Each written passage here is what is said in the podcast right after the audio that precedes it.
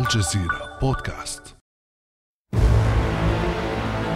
Monsieur le Président, vous l'aimez le dire. Nous sommes au Mali pour aider le Mali. تحبون القول نحن في مالي من أجل مساعدة مالي وأنه لولا تدخلنا في الساحل لما كانت هناك حكومة حاليا في مالي وهنا أريد أن أقول لكم إنه لولا الأفارقة لما كانت فرنسا موجودة اليوم نحن مترابطون نحن مترابطون نحن مترابطون توقفوا عن القول إنكم أتيتم لمساعدتنا لا لأن الإرهاب لا يهدد مالي فقط أنتم أيضا مهددون.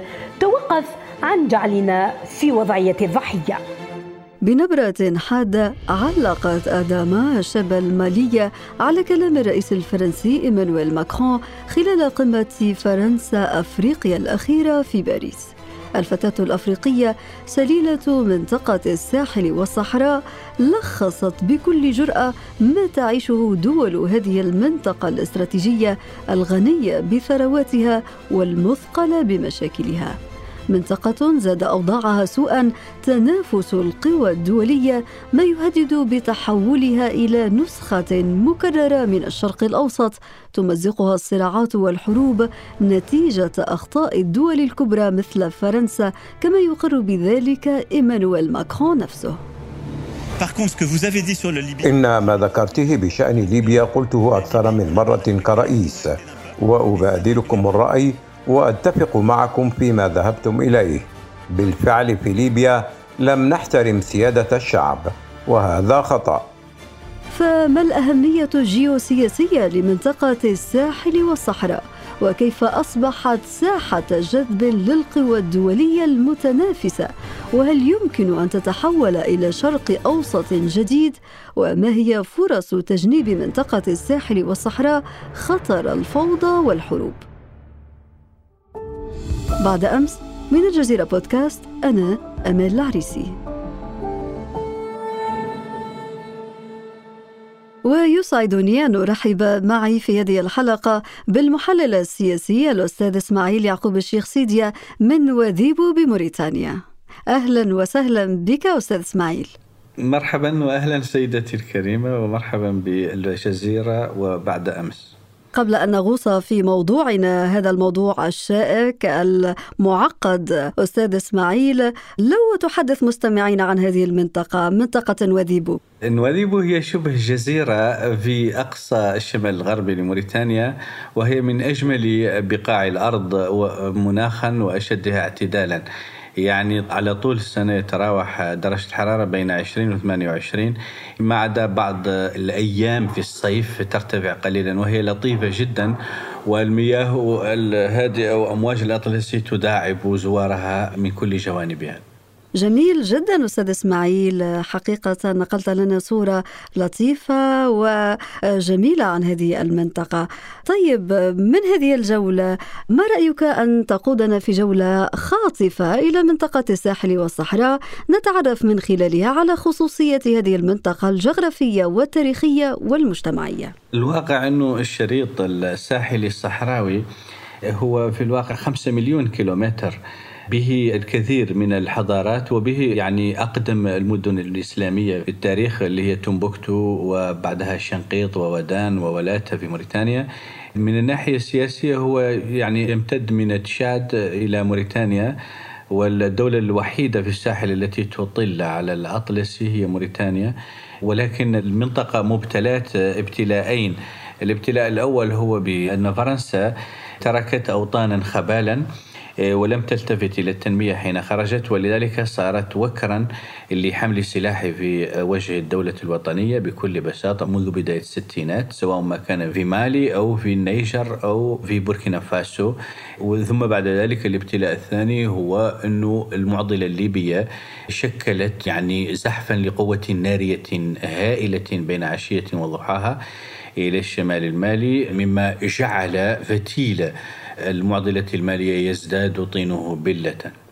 وما هي هذه التنظيمات المسلحة التي أشرت إليها التي أدخلت السلاح إلى هذه المنطقة على مدى التاريخ؟ بداية يعني أم المعضلات في الساحل هي المعضلة المالية. مالي دولة كبيرة جدا وهي من دول الطوق الجزائري وفي نفس الوقت يحدها أكثر من ستة دول.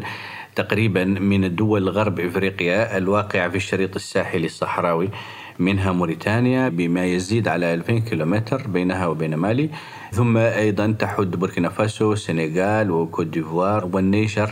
طبعا زيادة عن الجزائر. التداخلات في شمال مالي مع الجنوب الجزائري وتداخلات في الغرب المالي مع الشرق الموريتاني والتداخلات المنطقة الحدودية المشتركة اللي هي الحدود المشتركة الثلاث. بين النيجر وبوركينا فاسو ومالي جعل مالي مفتوحة على مصاريعها.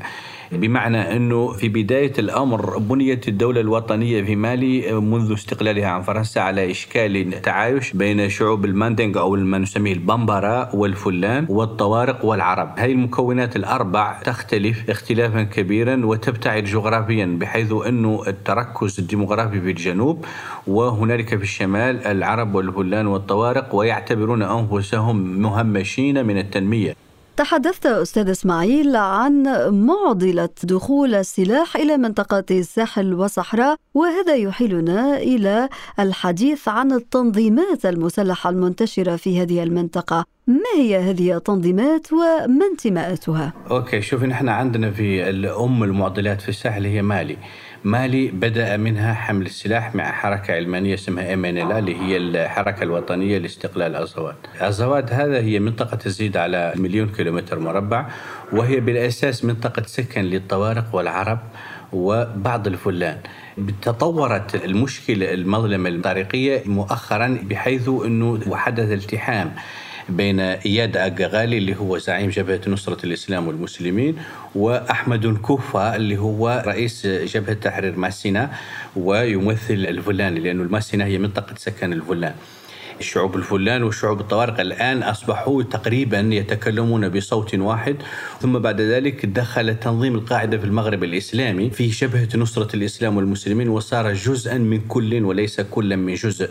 وكل هذا مع دخول العملية العسكرية الفرنسية الأكبر في تاريخ فرنسا اللي اسمها لا باركان. هي باللغة الفرنسية الكثيب المتحرك وهذه العملية منذ ثمان سنوات وهي كثيب متحرك. صحيح أنها قضت على زعيم تنظيم القاعدة في المغرب الإسلامي اللي هو أبو مصعب عبد الودود وقضت قبل شهرين على أبو الوليد الصحراوي اللي هو حبيب السعيد اللي هو مؤسس داعش في الصحراء الكبرى اللي هي داسك الدولة الإسلامية في الصحراء الكبرى. لكن كل هذا يعني ورد في سياقات مختلفة وتبقى مالي هي سيدة الانقلابات بامتياز وهي أيضا منطقة الصراع بامتياز. ناهيك طبعا أن القوة النارية التي قدمت من ليبيا تسببت في إرباك المشهد.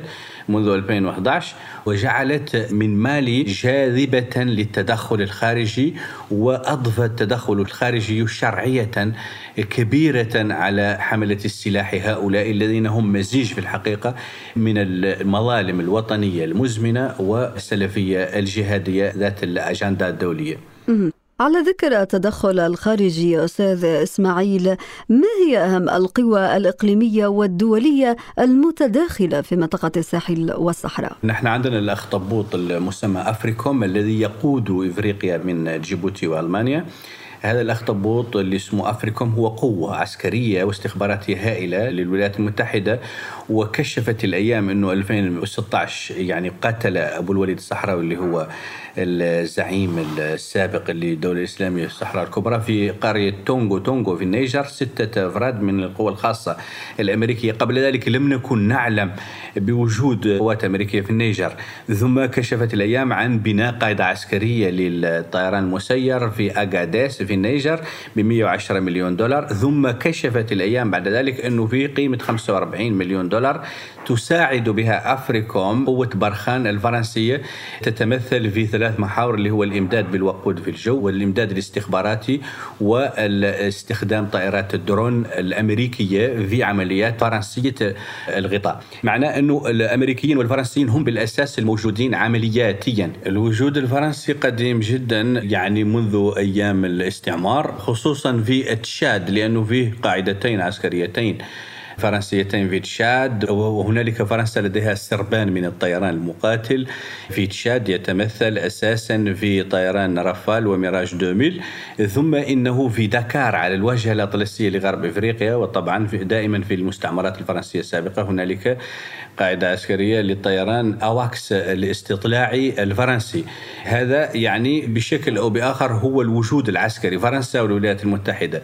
لكن مؤخرا كشف الجفاء الفرنسي المالي عن وجود خجول لروسيا ولكنه يتغطى بغطاء مرتزقة فاغنر في مالي وفي جنوب الصحراء يعني في وسط إفريقيا دولة وسط إفريقيا. لأنه نحن حين نتحدث عن إفريقيا جنوب الصحراء نتحدث عن 44 دولة. لكن الشريط الساحلي الصحراوي هو البؤرة القوية جدا لحمل السلاح في وجه الدولة والاستقطاب الدولي. نحن أمام الآن ثلاث قوى دولية فرنسا والولايات المتحدة وروسيا. نعم.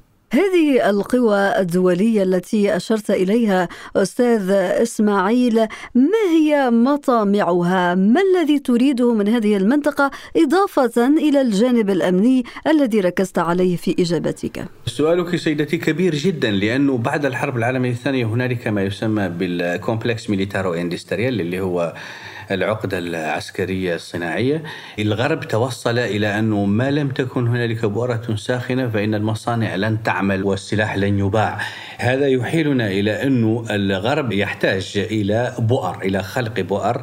لصناعة السلاح. عدا عن ذلك هنالك وجود ثقافي وسياسي فرنسي يزيد على قرن من الزمن وهنالك منطقة نفوذ فرنسية يريد الفرنسيون أن يحافظون عليها لأنه طردوا من الجزائر بعد أكثر من قرن من الزمن ولم يعودوا لم يعود لهم موطئ قدم في شمال إفريقيا اللي هو الضفة الجنوبية للبحر الأبيض المتوسط ولذلك حافظوا قدر المستطاع على دول هشة وكانت هشاشتها أساسا هي التي تسببت في وجود فرنسا الدائم في هذه المنطقة. هنالك حسابات وحسابات مضادة تترنح وتثبت حسب الوقائع على الأرض وحسب نوايا القوى العظمى، ناهيك طبعا إنه هذه البؤر أيضا كما هو الحال في القرن الإفريقي هي مناسبة لاستعراض آخر تكنولوجيا العسكرية للغرب. معنى أنه العنف في منطقة الساحل بالنسبة لي أنا أمر برم بليل. طبعا للتضييق على الدول القوية من ليبيا التي تم تفتيتها من قبل حلف الناتو والجزائر التي يراد لها شيء من ذلك. معناه أنه نحن أمام لعبة الشطرنج تصنع في اقبيه الاستخبارات الغربية وليست بريئة تماما.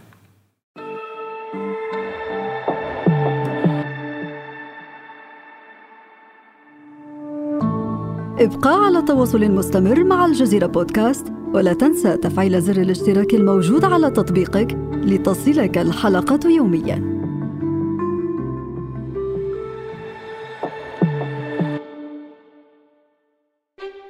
إذا هذا الموقع الاستراتيجي هذه المنطقة الغنية بالثروات المختلفة والتي تعاني حكوماتها الكثير من الإشكاليات الأمنية والاقتصادية أسالت لعاب القوى الكبرى وكذلك التنظيمات المسلحة على حد السواء كما ذكرت أستاذ إسماعيل.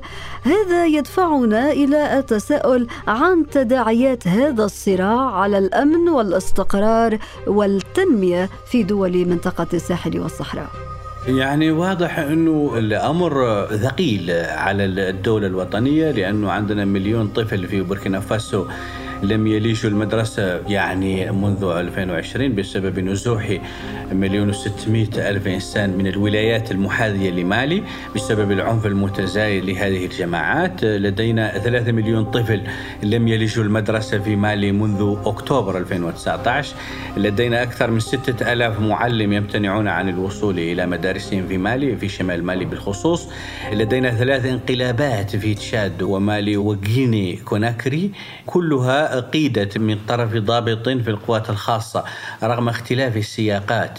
لدينا فرنسا تعتمد بنسبة 33% على وقود مفاعلاتها النووية من يورانيوم مدينة آرليت النيجيرية ولدينا بطبيعة الحال مؤشرات كبيرة جدا في منطقة حوض تاو دني الصحراوية القاحلة بين مالي وموريتانيا على أنه في حد أكبر احتياطات النفط في العالم.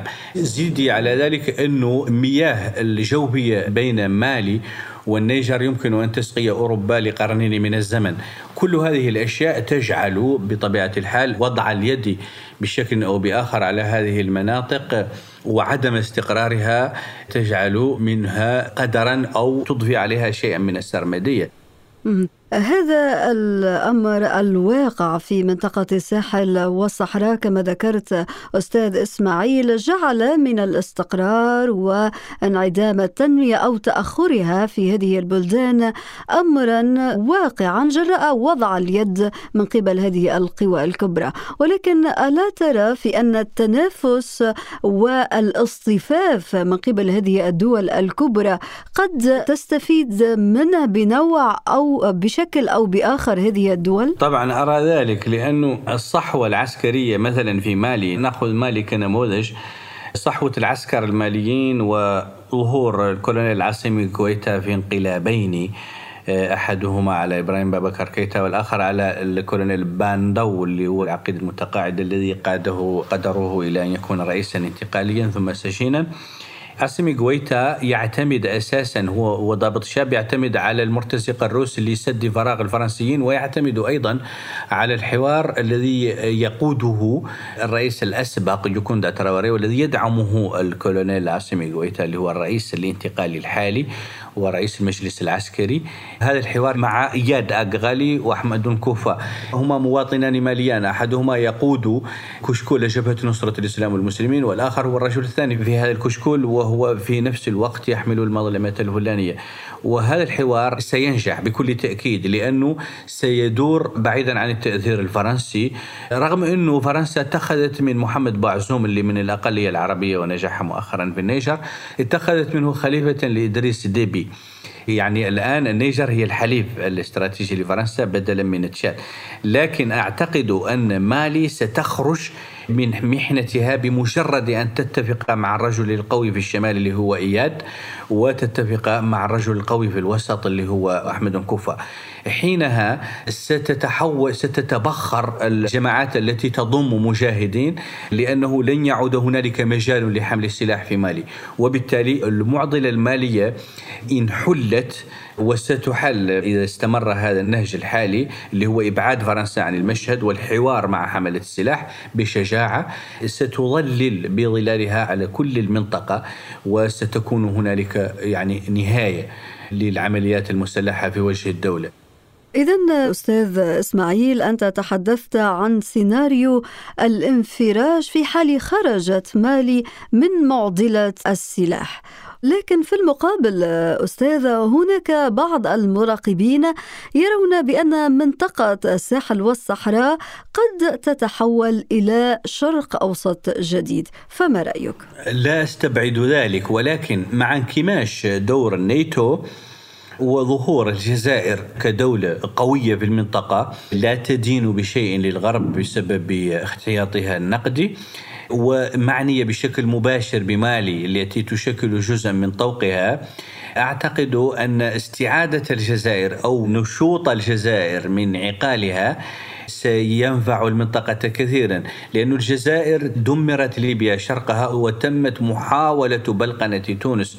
الشرق في شمالها وبالتالي مالي مشهدها هو كما تعلمون. معناه أن الطوق الجزائري زيادة على المعضلة الصحراوية في الصحراء الغربية كل هذا محاولة بشكل أو بآخر محاولة للجزائر والجزائر جزء من المقصود الاستراتيجي لما دبر بليل في هذه المناطق.